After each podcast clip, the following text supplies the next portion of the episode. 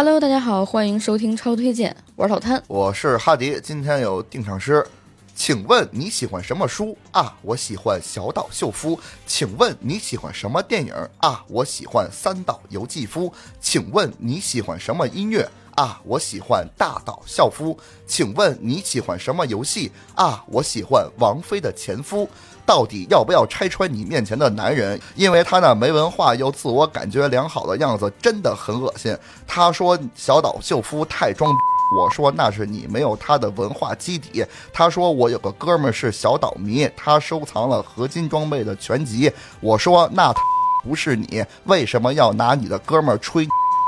他说他微信里只有一百人，你是那一百分之一。我说你 怎么这么傻？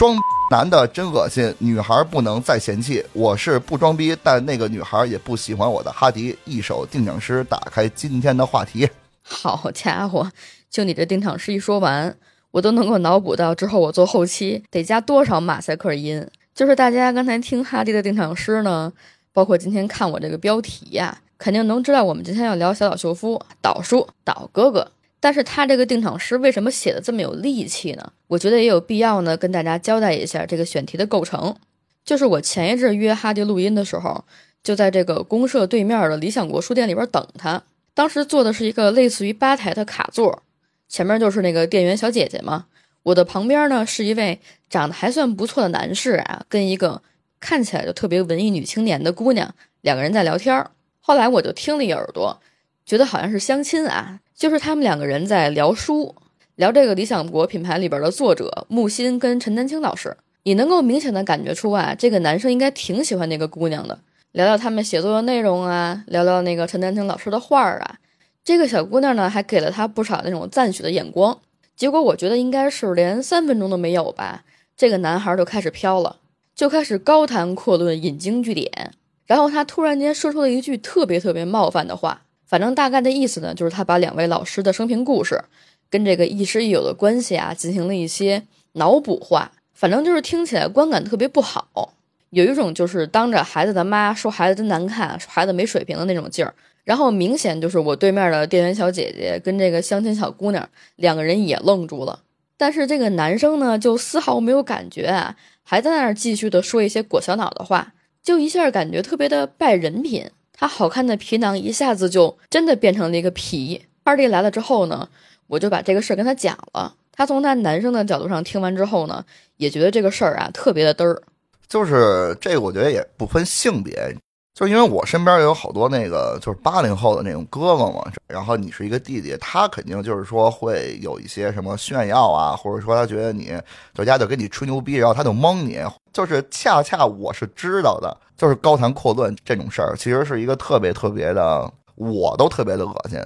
你当天跟我说的时候，可比这东西脏多了呀。是这样，因为我个人非常喜欢陈丹青老师，你去网上看，还有他很多的名场面，人家是有那种狂的资本的。就回到今天我们这期节目里边，就让我想到了明星制作人啊，小岛秀夫。如果不是说有前面那件事情的发生啊，这个关于小岛的选题，我们没准就会做成那种。什么跟游戏电影化发展有关的，或者说跟前行玩法有关的？因为小岛主要是属于那种游戏业内啊，社交媒体上属于曝光率曝光率比较高的那种。对，就如果你去关注他的 Twitter，甚至他一些其他平台，你会发现他其实比起发自己的游戏进度啊，更喜欢去分享自己的一些日常玩乐的事情。对。甚至之前有人做过一个专题，叫做“小岛秀夫不做游戏的时候在干什么”，那个人气真的非常的高。嗯，所以呢，我们今天也是说，本着啊，就是年底最后一期了，可能哎，我其实这期放出来这应该是年初第一期，就不聊的特别那个特别硬啊，或者是对，全都是那种干货啊什么。对，今天就本着一个纯放松的一个扯闲天的一个状态啊，就拉一个片单，看看能不能跟小岛偷个师，拿他的这个知识储备呢，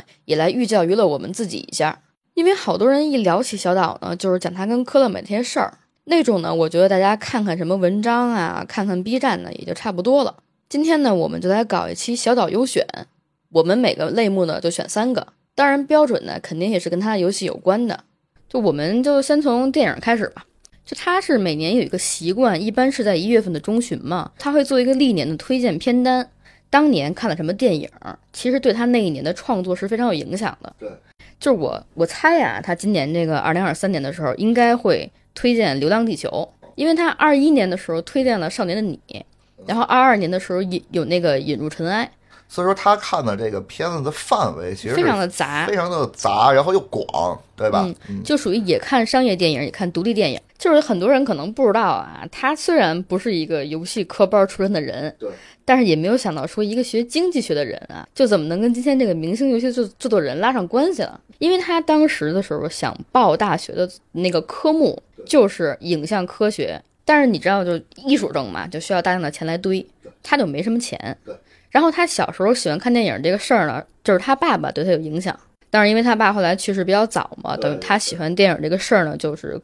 搁浅了一段时间。一个是搁浅，然后再一个是给他打击其实是挺大的。然后他需要那会儿是看这些电影啊、音乐啊什么的，可能是一个精神食粮吧。对，就对他来说，然后度过那一段就是悲伤的那种岁月。对对，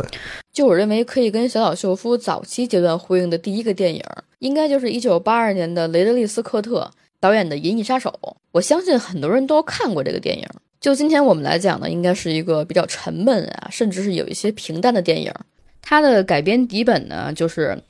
呃科幻大师菲利普·迪克克写的那个仿生人会梦见电子羊羊妈。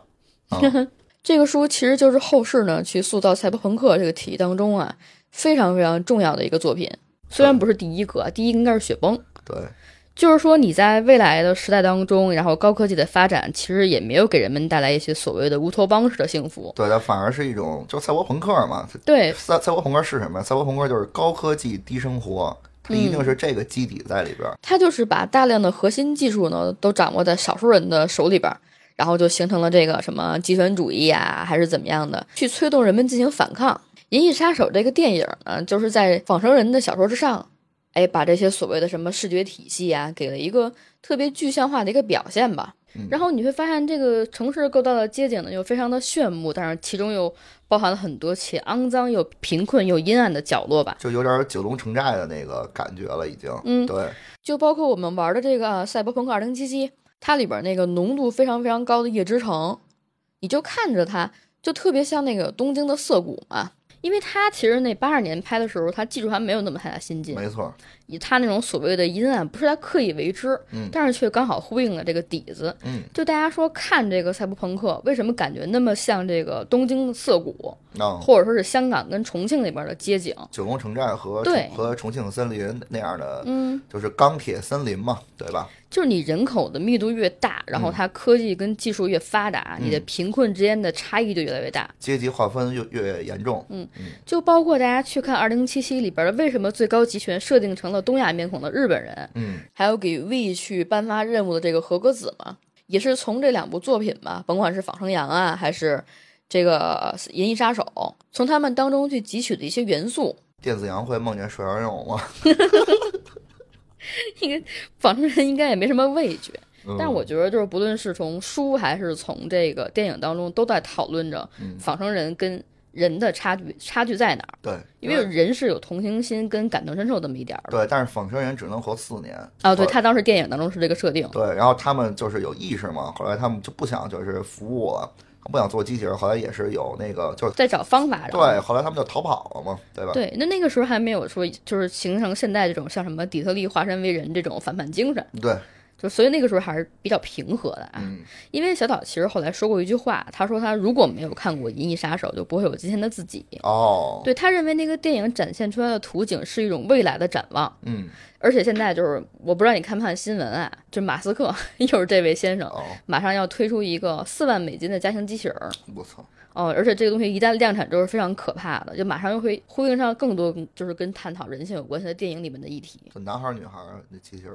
是？我哪知道这啊？二零四九里嘛，不就是那个高司令的那个、啊那个那个女友，她不就是一个投影仪吗？我感觉就是，如果用现在这个话来说呢，小岛秀夫在年轻的时候应该也是一个亚逼。那肯定的呀。所以他走上游戏这个路呢，就是因为他一开始他认为电子游戏这个媒介是有机会能够帮他去再续自己的电影情缘的。对，因为那会儿的话，其实就我瞎说啊，因为嗯我也不知道这个，就是电影儿在当时的成本应该还是比做游戏要高一点的。那个时候都是实景拍摄嘛，对，都是实景拍摄。然后再一个就是那个年代，就是日本那会儿，就是说做游戏，他们也有一种电子海洛因的那个就是想法在。然后所以就是学金融的话，就是可能这个社会地位可能更高一点儿。但是做游戏的话，然后在当时来讲的话是不被看好的，所以肖秀夫在上金融课的时候，然后他就老就是老琢磨就他自个儿的事儿嘛，净琢磨自己的事儿了，没好好学习呗。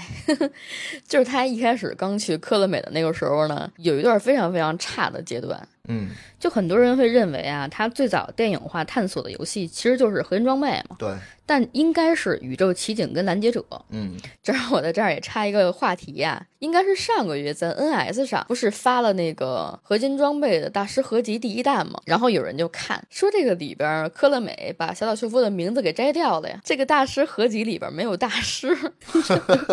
这科乐美的骚操作太多了啊，所以就是说，科乐美就是对这个小岛秀夫有多么的就是不好，痛恨的感觉，就是对你你走了我也得毁了你那种心态还是有的。对对对，等于是在他刚刚就是进入就是科乐科乐美还是比较好的那个阶段当中啊，这个亚洲的文化圈子当中其实就是赛博朋克，嗯然后银翼杀手、什么神经漫游者啊，还有包括他们本土那个阿基拉，嗯就他在这个影响之下呢，做出的这个掠夺者，但是因为那个时候媒介在那放着。还没有那个 PS 一嘛，只能说做一个文字的 AVG 的游戏，算是他早期的一个互动电影吧。就是说，如果大家感兴趣的话，其实可以去，其实可以去云一下这个游戏的剧情，还是不错的。对，你看那会儿他就有互动电影的这种概念，你知道吗？他就是想通过游戏去实实现电影的东西嘛。因为我不是经常说我特别喜欢小岛吗？他总能整一点花活儿，我肯定算是一个岛吹。就是我觉得他每一步走都特别扎实。你看现在好像是每年 TGA 包括一些什么大厂的宣发上，总能看到小岛的影子，而且还经常给他一个 C 位。就是你看他大概从二十岁开始做游戏，现在六十多了嘛。如果说算上马上要出的 OD，还有这个《死亡搁浅二》，应该是做了二十部以上的游戏了。你比现在可能其他人讲什么宫崎英高那些只有几部游戏的人来说啊，人家底子还是很厚的。那宫崎英高那会儿就火的时候，嗯小岛秀夫已经非常资深了，包括他的这个小岛秀夫御用画师那个新川洋子，嗯，就他去面试的时候，那会儿小岛秀夫已经在这个游戏里混八年了，已经，所以说他真的是就是说一个老前辈吧，应该算是，嗯，反正关于《银翼杀手》这部电影，如果大家感兴趣的话啊，就就去看一看他自己小岛自己推了一个一百一十七分钟的版本哦啊，，人家专门是有标识的。嚯，那第二个电影呢，就是我拉片单的第二个电影啊，就推荐一个二零零八年德国的一个电影，叫做《北壁》。北是北方的北，壁是墙壁的壁。就是这个电影啊，它本来是一个真实案件改编的嘛，是德国登山史上一个特别特别惨烈的案件。那个时候的时间呢，刚好是卡在德国办奥运会的前夕，也就是一九三六年。那个时候的德国政府啊，就想替这个奥运会造势嘛，然后就在国内呢征集了很多的登山好手，说要去征服这个阿尔卑斯山里边有一个非常险峻的山峰，叫做艾格峰北坡。嗯然后这个地方呢，就是说气候也不稳定，还经常会有那种大石头掉下来，就是部分的垂直落差有一千八百三十米。当时就有四个登山家在这个号召之下呢去登顶了，结果啊，两个人坠崖，一个人被绳勒死了，还剩最后一个幸存者叫东尼，他呢就在这个暴风雨当中啊等待救援，被挂了一个晚上，虽然是活了，但是有一只胳膊是完全的被冻死了，冻得坏死了吧。嗯如果说啊，只是用刚才我叙述这个部分来做这个电影的话，就比较单薄。这个电影当中后来加入的交叉叙事呢，包括它的一些对比叙事，就特别像小岛它一些游戏当中体现出来的地方，就是这边是一群登山者在艰难的爬坡，另外一边就是记者呀、旅客呀，在一个酒店里边参加盛宴，一边特别惨，另外一边在那欢声笑语，一边是冷峻的山峰，这边是暖色的壁炉。再加上这个电影当中有很多的什么女权的表现啊，还有就是从人道主义去批判这个德国纳粹的丑恶，等等等等吧。我们经常也说这个小岛秀夫的游戏其实是有政治表态的，对对吧？它就是另外一个可能就是跟电子游戏比较贴合的这个战争题材当中啊，比如汤姆克兰西那个系列当中，啊，他也有小说作为底本，但是他的故事就写战争凝视特别多，对我是一个参与的人员，对的这种类型。然后呢，我们也说合金装备当中肯定有艺术加工，它的双线叙事就特别明显。一个就是说最普通的啊，士兵们参与进去进行战争的一个流程；另外一边就是伸张了核武器对人类的一些警告。其实小岛本身就是大家如果对合金装备有一定的了解啊，比如说像合金装备三，它的设定其实就是一九六四年，刚好是那个美苏冷战的时候。对。然后小岛就是他从他自己的角度说，我要去为什么把这个事情纳入他的背景，是因为当时的时候就是苏联政体，好多人不知道这段故事，然后他觉得他他觉得他自己有必要，然后去让大家知道这段历史。还有一个责任在里边儿，对，责责责任感啊，在里边儿，嗯然后合金装备和平使者这个故事呢，又是在一九七四年的那个哥斯达黎加，嗯他的诉求就是说，想让玩家们去思考，在一个没有军队的国家当中，你的武器跟核武到底意味着什么。那就是包括后来还有原爆点这个游戏嘛，它是在那个和，Ground 平 Zero，对，他在和平那个行者之后，就是母基地被大大家摧毁之后嘛，然后玩家就会有一种想要去复仇的心态。对，他就说想让玩家再去体验一下这种复仇在战争当中的一些冲动的感觉。至于后来还有这个幻痛嘛，对就是就是整个执行这个复仇的一个过程。对，因为原爆点就是一个幻痛的一个，说是一个那个序章嘛，等于北壁这个电影的价值观其实跟核心装备是很像的。嗯它崇尚的问题就是说，你人类历史当中每走的每一步路啊，其实都是一具尸体，也是一个台阶儿。你往哪儿走，你要抓住那个绳子，包括你登山的缆绳，跟你人类的历程的那根绳儿是最重要的。哦其，实小岛特别就抓着这根绳儿。对他对绳子的映射是非常在乎的啊。就这个后续的产物，绳子的产物就是就是死亡搁浅。就在这个死亡搁浅的制作过程当中啊，小岛不是在推特上也推荐了，不是在推特上面也推荐了一个电影，也就是今天想跟大家去讲的第三部电影啊，《敦刻尔克》。嗯它也是小岛秀夫把它当成死亡搁浅的一个构成的很大的部分啊。他认为那个敦刻尔克呢，其实是运用了一种新形态的战争，就是没有冲突的战争才是未来的战争。哦，这就很正常嘛。你说今天大家都打信息战，然后就打那个金融战，已经是在就是战争无处不在嘛，也从没停止过、嗯 w a r war never change 嘛，他就觉得说这个敦刻尔克大撤退的描写是非常清醒的。嗯就很多人去写这个二战当中的战争故事啊，嗯就甭管是哪个阵营吧，他会把它最终去凝结成一个胜利的部分。啊，但是敦刻尔克其实讲的是一个关于撤退，哎关于逃离就是一场胜利的这么一个、嗯一个节点。胜利大逃亡，但是关键就是你看这个死亡搁浅，它其实在当中也没有涉及到任何的这个，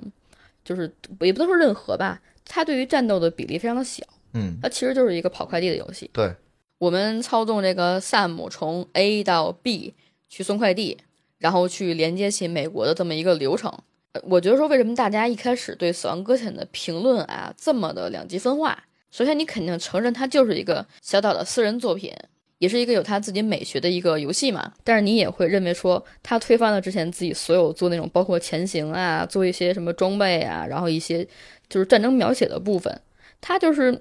就是，比如举个例子啊，你看你一这个游戏当中，可能它过去的游戏就是百分之呃七十左右吧，大概都是在战争当中去体验。但是像《死亡搁浅》，你可能战争的部分就是就拿枪的部分吧，就除了那个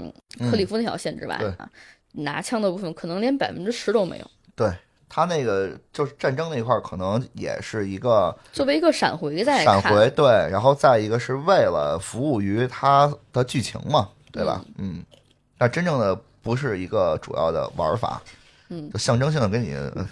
加一段可以开枪的部分，嗯。我自己个人是非常喜欢《死亡搁浅》的这个游戏的，就包括从它一开始乘坐那个摩托车，然后刚进入那个场景当中，你会发现这个地方地貌做做的非常好嘛，对，然后它的音乐做的也非常的好，然后进去就是一个冰岛乐队的那个非常空灵的声音，对对对，对，而且你整个游戏的流程体验下来之后，你会发现其实这个主角 Sam 是一个非常懦弱的一个，不能叫懦弱吧，就是比比传统的这种强者相悖论的一个角色。嗯他其实嗯做的事情就是连接，他比起那个克里夫，包括就是呃雷亚塞杜演的那个角色女性部分，还有马马的那个部分，他没有什么特别出彩的地方。瞧这阵容，对操牛逼！他连接起来就是这个人跟这个人之间的故事，对然后可能他当然他自己本身也有一些对呃对对设置的底色嘛，嗯，甚至你玩游戏的时候，比如说他在外骨骼没电了，那 Sam 就废了嘛。那你就这么看，敦刻尔克、北壁、死亡搁浅，他们之间的联系还是比较多的嘛。这三个电影呢，就是如果大家想看的话啊，也就可以去补一下。其实我觉得《敦刻尔克》和《银翼杀手》大家都看过，对，基本上也都看过，因为这个都是很很有名儿吧，也不能说俗，对吧？这肯定不俗。但是那个北壁，这个确实这是一个非常小众的电影。对，可以去回去去了解了解。行吧，那说完了小岛儿推，哼 小岛儿。小岛儿，岛儿，行吧，那说完了岛哥哥推荐的电影之外呢，我们就说说他之前看过的书啊。大概在一年之前啊，看过一本就是岛叔自己写的一本书啊，叫做《创作的基因》。嗯这个书是在国内出版的时候比较晚嘛，它真正的编撰年份应该是一六年，刚好就卡在小岛秀夫离开科乐美，然后自己去做工作室的那个空档儿。然后呢，这个书的副标题叫做《我所爱的就是 M E M E》啊，也不知道叫咪咪还是叫什么这么一个读法。他那个网上叫米姆，你知道吗？就是说嗯他不是有那梗的意思吗？嗯，但是这个叫我都管它叫咪咪，不太对我也叫咪咪。对吧？就这个概念，其实就大家看过另外一本书叫做《自私的基因》，这里边其实讲的是这个词儿啊，甭管叫咪咪还是什么之类，它是说生物会将自己的基因、遗传基因啊复制下来，传给下一代，是一种无形的文化的传递。嗯就是你去看这本书的时候呢，把它当成一个随笔就挺好的。里边导叔自己都说了，他小时候特别不爱看书，直到说他看了这个阿加莎·克里斯蒂《无人生还》这本小说，就一个推理嘛，非常非常经典。这也是暴风雪山庄的一个类型，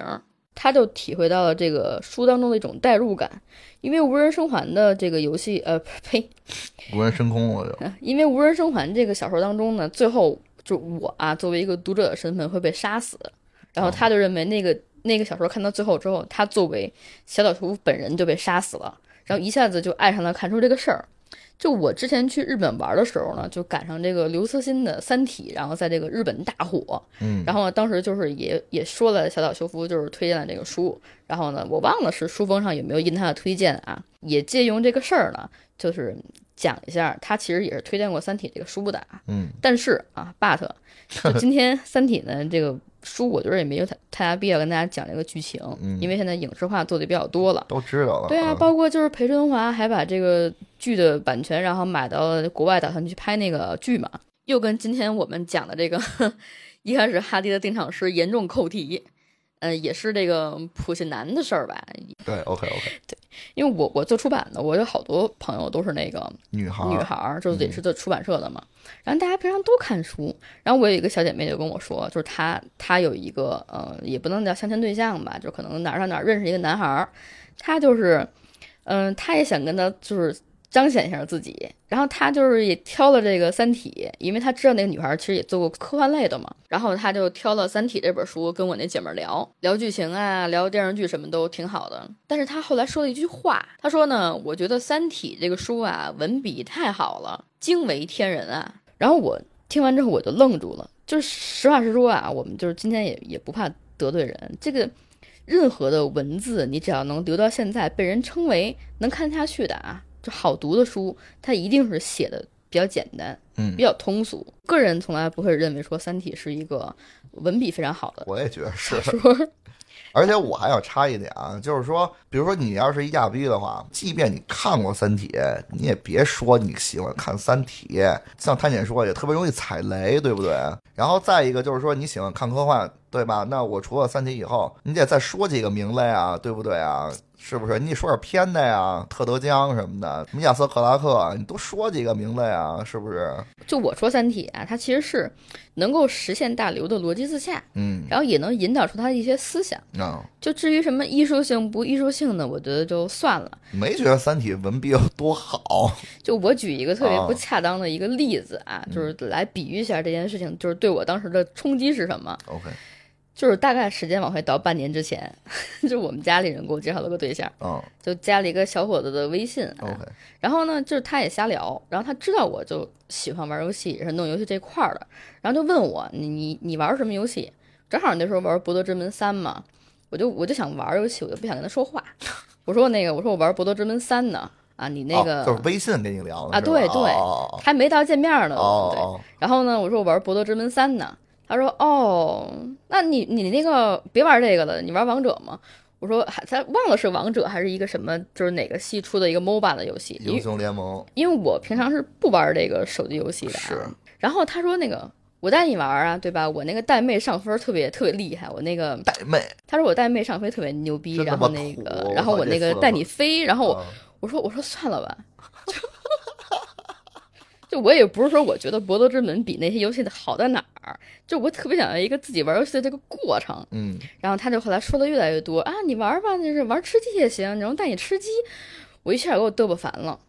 我说算了，我说我说别别了，我说那我看书吧。他说你看什么书啊？然后我给他整了一大堆就是拉美文学那些东西，给他怼他。你拉一单子是吗？我就跟他说，我说我可能看了，比如什么亚马特写的一些书，我可能看了就是什么残雪写的一些先锋主义的书，哦然后给他怼的没话说了。然后后来你知道说什么吗？啊，我感觉可能以后跟你在一块儿之后，我懂的东西会特别多。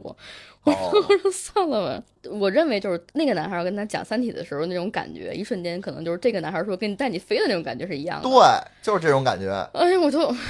就是他一定要拿一个，就是他以为这个《三体》，他看了《三体》，他就以为他自个儿是一个特别品味特别高的人，拿的这个名字举的例子，就恰恰就觉得你特别的。其实没对上。就是我跟大家说啊，你但凡想找一个科幻当中带有硬科幻理论的书啊，你百分之八十、百分之九十吧，肯定露馅儿。所以说啊，在这儿呢，就给大家推荐一个小岛秀夫自己都非常喜欢看的科幻小说，比较人文的一部作品呢，评价非常高，叫做《复活之日》。嗯，这个书呢是日本的科幻巨匠啊，叫做小松左京，在一九八六年写的一个连载，后来也成书了嘛。这个老爷子呢活了八十多岁，被称为日本科幻界的推土机，一共是拿了有七次星云赏。哇塞，然后他的一个作品，大家应该其实会有一定的这个认知，叫做《日本沉没》。对，哎，你放在今天这个语境之下，你一看这个富士山要喷了啊，又特别应景儿。但是他这个书其实是就是《复活之日》啊，其实是在二二年的时候，也就是去年，刚刚在国内出版，之前就是日文原版跟台版或者港版书。我是看了小岛这个书之后呢，才去买的《复活之日》。当时我也是很诧异的发现呢，它这里边很多的故事啊，跟导叔的游戏里边又有很多的契合点。这故事讲的是什么呢？说在一个隆冬时节，有一架神秘的小型飞机在阿尔卑斯山就坠毁了。然后呢，冬去春来，随着积雪的融化，世界各地啊就发生了很多离奇的死亡事件。一种新型的病毒悄无声息的在各处散播开来。OK，然后短短三个月之内呢，这个病毒所引发的流感呢，就让全世界的人们几乎灭绝，嗯只剩下南极科考地区的一万人。说这个病毒呢，其实就是英国陆军队在做这个细菌研究，就是人们开始去想做这个军备竞赛，然后研发那个核酸武器。捅吗？这有有没有觉得说这个场景啊，你尤其放在这个对，啊，我们今天这个事儿之后，嗯，就特别应景儿，觉得小松左京大师跟小岛秀夫其实都是有一种预言家心态啊。我为什么说这个书特别人文？你往前倒到六几年，年代受限嘛，它里边很多关于微生物的理论其实是站不住脚的。我们就按文笔来讲，其实是写的比《三体》要强很多。很多的描写，就是当时我看完之后是有一种想哭的感觉。它有大量的这种环境描写，比如说这个细菌战之后，所有地方都满目疮痍呀、他就会跟你讲，当时为了去制造疫苗，不是要用蛋清吗？导致很多的鸡蛋的价格疯涨，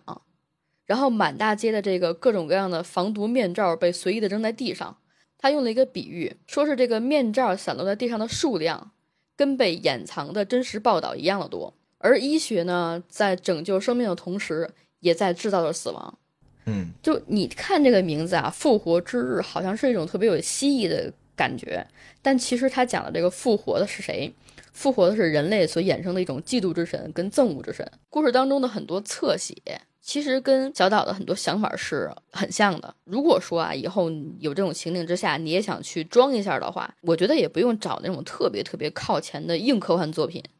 你就往日本那边靠一下也挺好。其实这不叫装，就是你真正看了，你确实看了，然后我喜欢它，那你就如实说就完了，你真实一点，哎是不是？对，因为我个人秉承的原则就是说，我不懂，我绝对不装。对，我只如果你带着一个谦虚一点，哎，就是男生最怕自个儿觉得自个儿特牛逼，然后就去吹牛逼。这这个事儿，我操，我连我是男生我都特别讨厌。行，那就接着说这个最后一本书啊，叫做《珍妮》。珍妮这个书很遗憾，就是在国内呢没有什么中文译本，作者叫做保罗·格里克。我就给大家稍微简单的叙述一下，嗯，就说呢，珍妮其实是书中的一只白的猫，白色的猫，讲的是这个故事的主人公呢叫做皮特，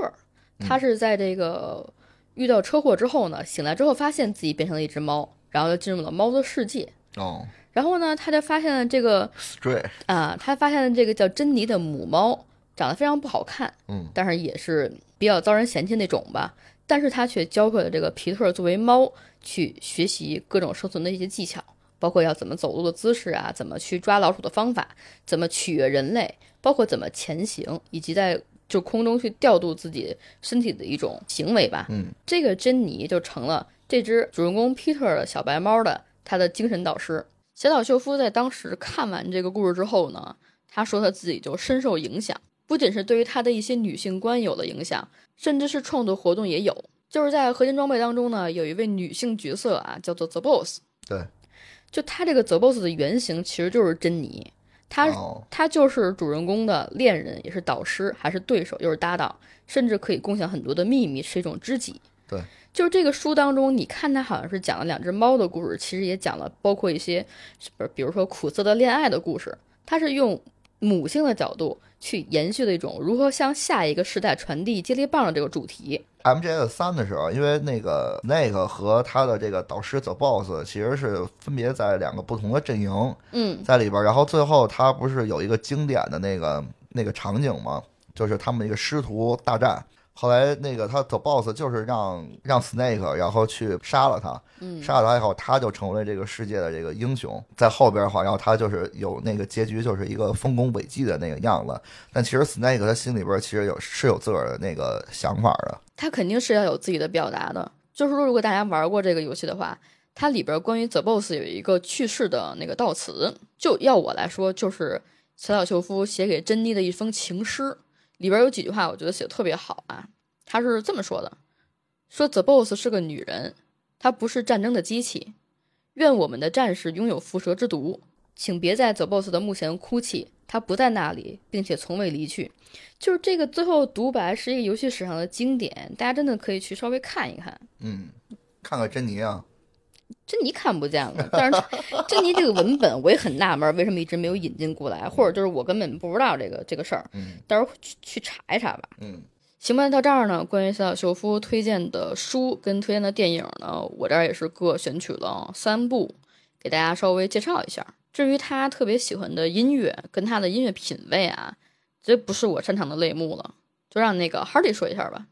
音乐的部分就是就是大家都知道，呃，小岛秀夫其实最喜欢的一个乐队就是啊是 Joy Division，因为小岛秀夫多次在这个场合里边，然后穿着就是 Joy Division 最著名的那个矩形波图案的那个 T，同样这样做的还有在游戏圈里被称为 B 级制作人的这个须田刚一，对。然后小岛秀夫呢是真的喜欢，就是摊姐，你刚才说就是《银翼杀手》是、嗯是他的这个起点，对吧？或者说是没有《银翼杀手》就没有后边他一系列的这个东西。那么 Joy Division 就是他的这个灵魂乐队，你知道吗？就是他连过生日的时候，然后他都穿着，然后包括他跟基努里维斯合影的时候，他穿的也是 Joy Division 你好像也有一件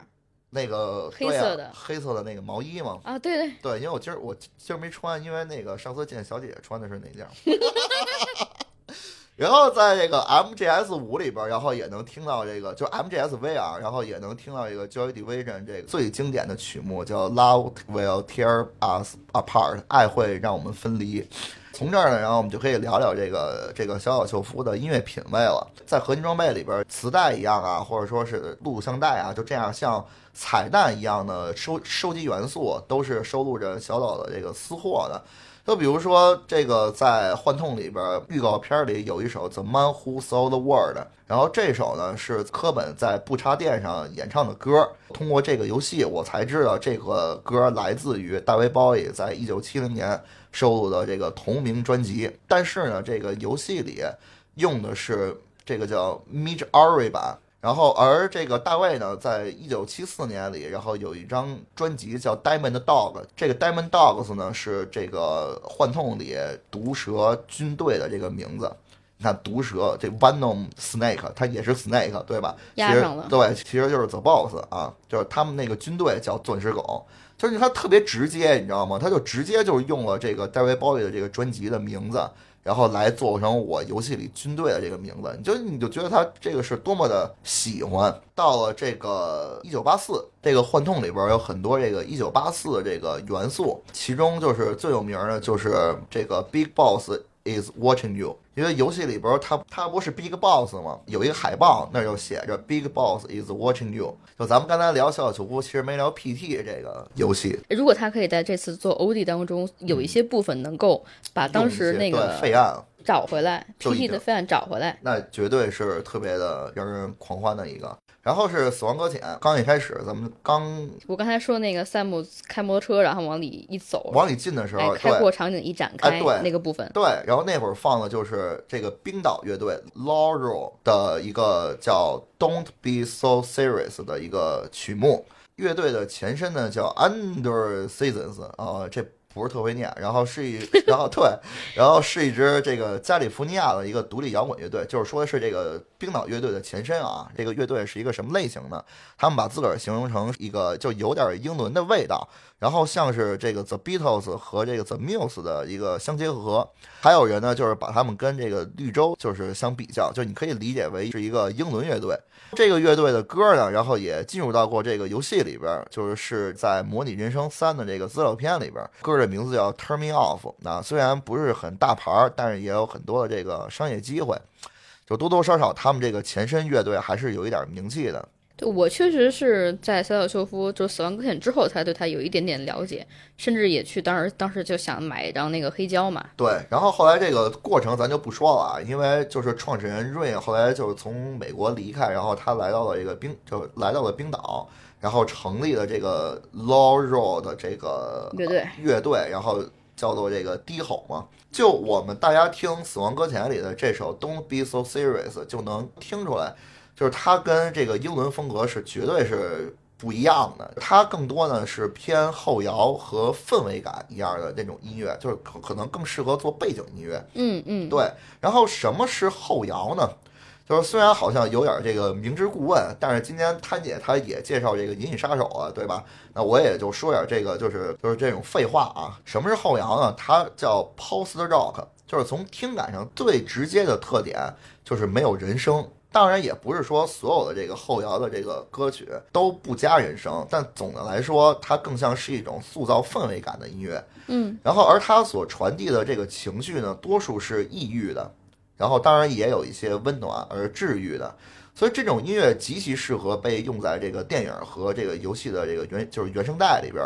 就是咱们看那个漫长的季节，就是辛爽，他就特别爱用这些后摇的乐队的歌，然后所以这个死亡搁浅，然后就这种走路模拟器，对吧？因为你这一直走嘛，和这种后摇的这种气质是非常相符的。你想象你漫步在这种辽阔的荒野上，然后有后摇音乐就是陪伴，然后反而就变成是一种享受了。对，然后国内最牛逼的后摇乐队其实是，我觉得应该是网文。对，然后最有名的是他们那首《Lonely Gold》啊。然后有意思是，就是网文的第十张专辑《看不见城市》是在冰岛录制的，所以这和我们今天说这个低吼乐队还有着这种一抠妞的这种联系。一抠妞啊，是一个量词。对，一抠妞是一个量词。对，一抠妞。然后国外的话，然后我觉得就是日本的 Mono，就是应该是就最受欢迎的。就是我刚才你讲的时候，我也在想，这个日本人啊，真的特别喜欢用音乐当中的一些比喻。比如我喜欢看娜娜，她就是那个朋克嘛，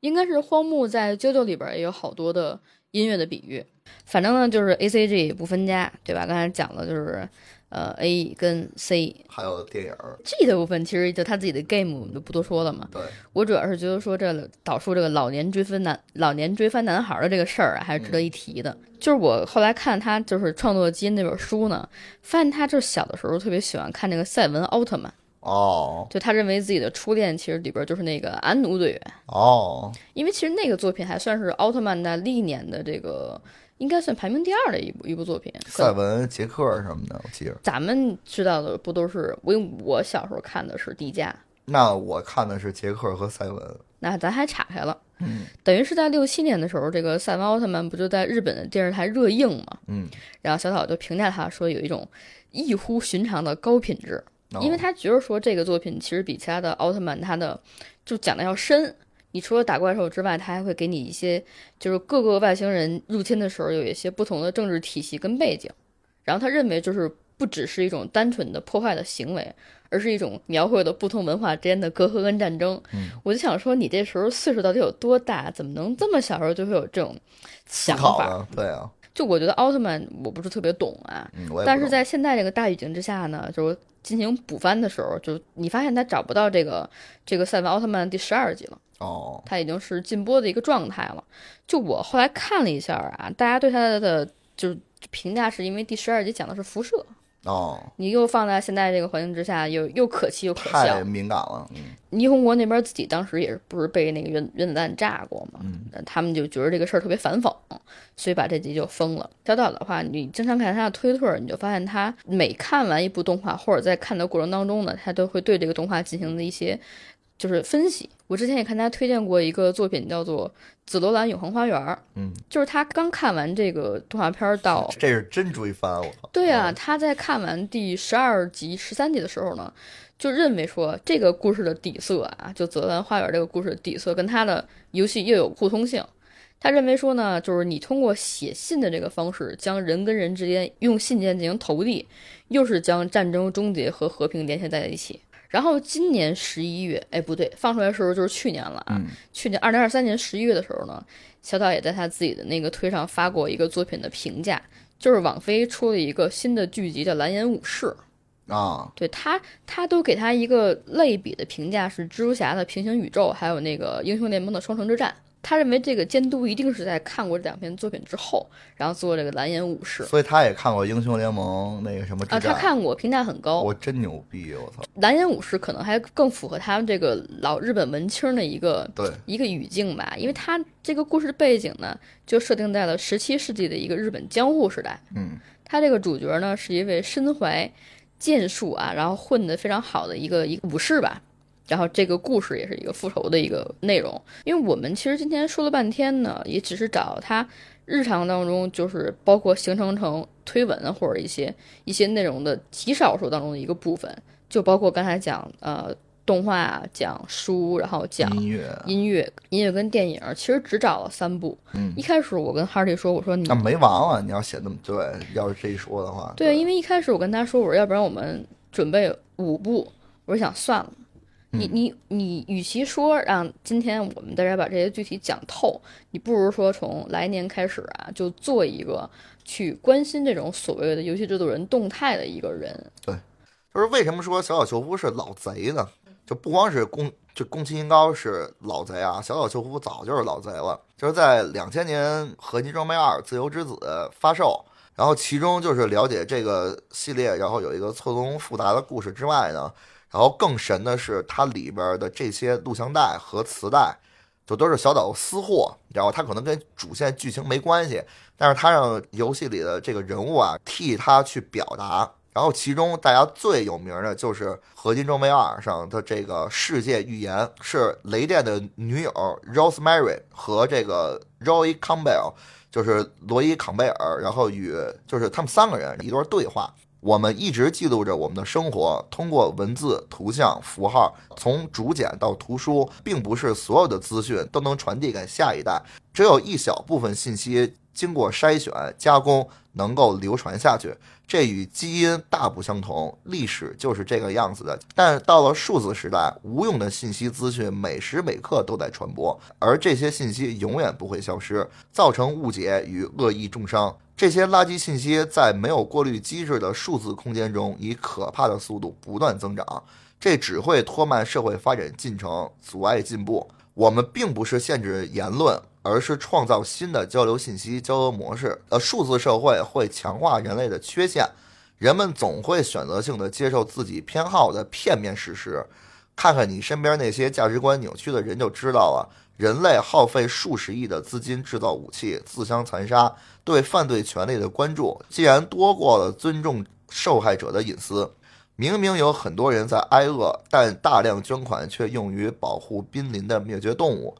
每个人都被灌输着相同理念成长，要乐于助人，但又要在竞争中干掉对手。但是，但很明显，只有极少数人可以功成名就。你们把贯彻自己的权利叫做自由，结果就是这样。所有的辞令都是为了避免冲突，保护彼此不受伤害，为了顾及价值观与政治正确。刻意捏造的事实受到欢迎且广泛流传，每个人都回到了自己的小圈子。他们害怕在公开场合谈论事情，他们得意洋洋地待在自己的舒适区，把他们自认为的真相传播到逐渐壮大的浑浊社会。互不相同的真相既不会产生碰撞，也不会相同调节。自说自话的人们造成了一种信者恒信，不信者恒不信的局面。自然选择在此无法进行，世界被种种的真相所掩盖，这是通往世界末日的道路，不是突然消亡，而是逐渐沉沦。你要知道，就是《合金装备二》，它是一款就是两千年初的游戏，那会儿的互联网还没有现在的这么发达。小岛秀夫就说出了就是现在数字时代发生的一些状况。预言家，预言家，他真的是预言家，就是咱们可以就是挑这个对话里边，然后咱们。品一品，就是咱们看这句，就是说，但到了数字时代，无用的信息资讯每时每刻都在传播，大量积累，而这些信息永远不会消失。咱们说这段对话它是预言，但是我觉得他其实是看了当时那些科幻小说的作者的预言，然后来写出了这一段文字。就你比如说雪崩，你刚才你说雪崩，他就。提出了这个元宇宙的概念嘛？那现在其实就是元宇宙嘛。所以你看他在《死亡搁浅》当中构建的整个这个美国的场景啊，甭管是他后来给没给，就是开端宇宙那个事情解释的特别清楚。嗯。但是对于连接美国这个事情啊，就包括是，你看他所有 Sam 进行互动的都不是 NPC，对，全都是摆在那儿的那个一个一个的柱子，对，那就是信息的摘取。嗯。我觉得小岛这个人他是善于总结的一个人，对他看了大量的科幻作品，然后包括一些文艺作品吧，还有很多对于人性探讨的议题。我觉得不是总结，他是就是消化的非常的好，他能变成自己的东西，他输出的也有自己的一套理论。对，然后所以就是说，你看他这段对话，你就能感受到，就是小岛秀夫这个人，他其实是领先于时代的。我记得有一年是哪个杂志，好像美国的哪个杂志，还给他一个评论，叫是。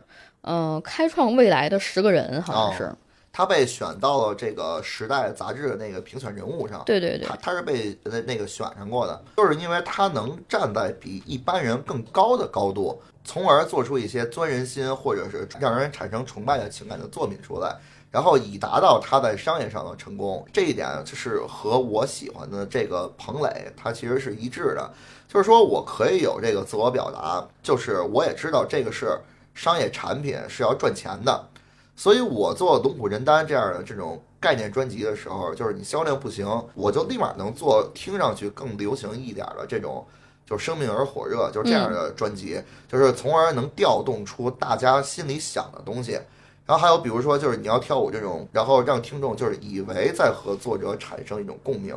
可实际上就是说彭磊他其实是站在更高的地方，在收割你的这种情绪，这种收割是带引号的啊，就是因为他们这些艺术家，他们看的东西绝对是当时可能大众不太流行的东西。嗯，所以你受众面还小，受众面会小。咱们就拿最简单的一个例子来讲的话，你比如说凤凰传奇，它为什么俗，但是它火？你觉得凤凰传奇它特土，对吧？但是你是不是觉得他们其实就是为了写写土而火呢？但是凤凰传奇本人这两个人可能他不，两个人非常厉害，对不对啊？因为他可能就是站到了一个更向下兼容的一个事情。艺术家，你光有才华。就这个事儿，他其实是不够的。虽然有自我的一个表达，但你也要会挣钱。天街我就钻进自个儿这种精神世界里边儿，但是这个东西他根本就不被市场接受，然后他也不屑去做这种就是市场的上的这些东西。但我觉得这个不是一个好的好的这个艺术家，他一定是一个兼顾的的这么一个感觉。对，小岛之所以争议大，就是因为他一方面在表达自己，另外一方面也比也足够商业。对，就我之前看过一个新闻呢，他在做小岛工作室的时候呢，也向这个日本的银行去进行那个贷款。嗯，但是日本银行贷款的非常的就是鸡毛啊，非常费劲。后来为什么把钱批给他呢？是因为当时的那个信贷人员是小岛迷是吗？是小岛迷，是一个非常非常浓厚的核心装备的一个迷，哦然后才愿意把这个贷款给他。哦，当然，他肯定也抵押了他一些资产嘛。是对，我觉得就是嗯你说的没错。对对你刚才说这个向下兼容的时候，我一瞬间是非常有感触的。是不是？就是包括我，我在这边就甭管是跟哈迪还是跟琪琪来，然后来做这个超推荐的时候，总会有人在底下说，说你一定要把这个东西讲得非常的简单，然后能让我们就把一下听明白。我说那我可能就是本着说想把这个东西推荐出去，那我讲的简单的话，你其实去看百度，去看，呃，就是新闻的片段，你也能把这个事情讲得很明白。其实就说那个小小秀夫，他现在不是也也已经六十了嘛，对吧？嗯也可能六十多了吧。那会儿老说说小小秀夫做完微软的那个新作，可能就退休了。但是我感觉就是你看他现在又有 OD，，或者说又有这个又有《死亡搁浅二》，对吧？然后所以说，我觉得他好像真的就是要要做一辈子吧。我觉得他再做个十年，应该都是没有问题的。最起码干到七十没问题。嗯，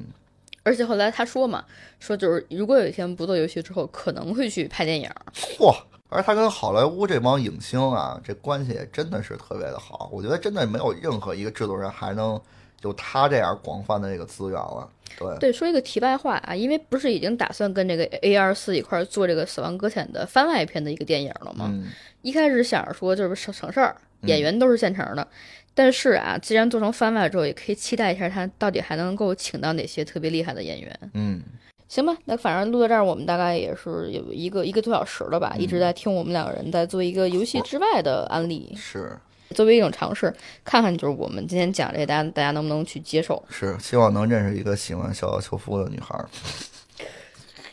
万一人家跟你说合金装备怎么办？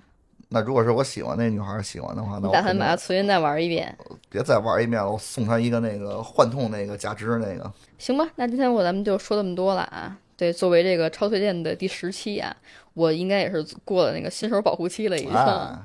就之后边就靠你自己了，谭姐。对，就之前做单口，然后包括找七找 Hardy 嘛，也嗯是在外面有波哥他们各种帮忙，到现在是整整第十期，可以，可以，可就以。挺挺不容易的啊。嗯对，大家提了很多的意见对我来说是第四期，啊，超。超游的第四期。对你是你三十岁落地的第一期，OK OK，你要这么着算也可以。对，反正就希望后边还能再超游多录节目，多跟谭姐配合。我操，新年快乐，拜拜，朋友们。拜拜，新年快乐。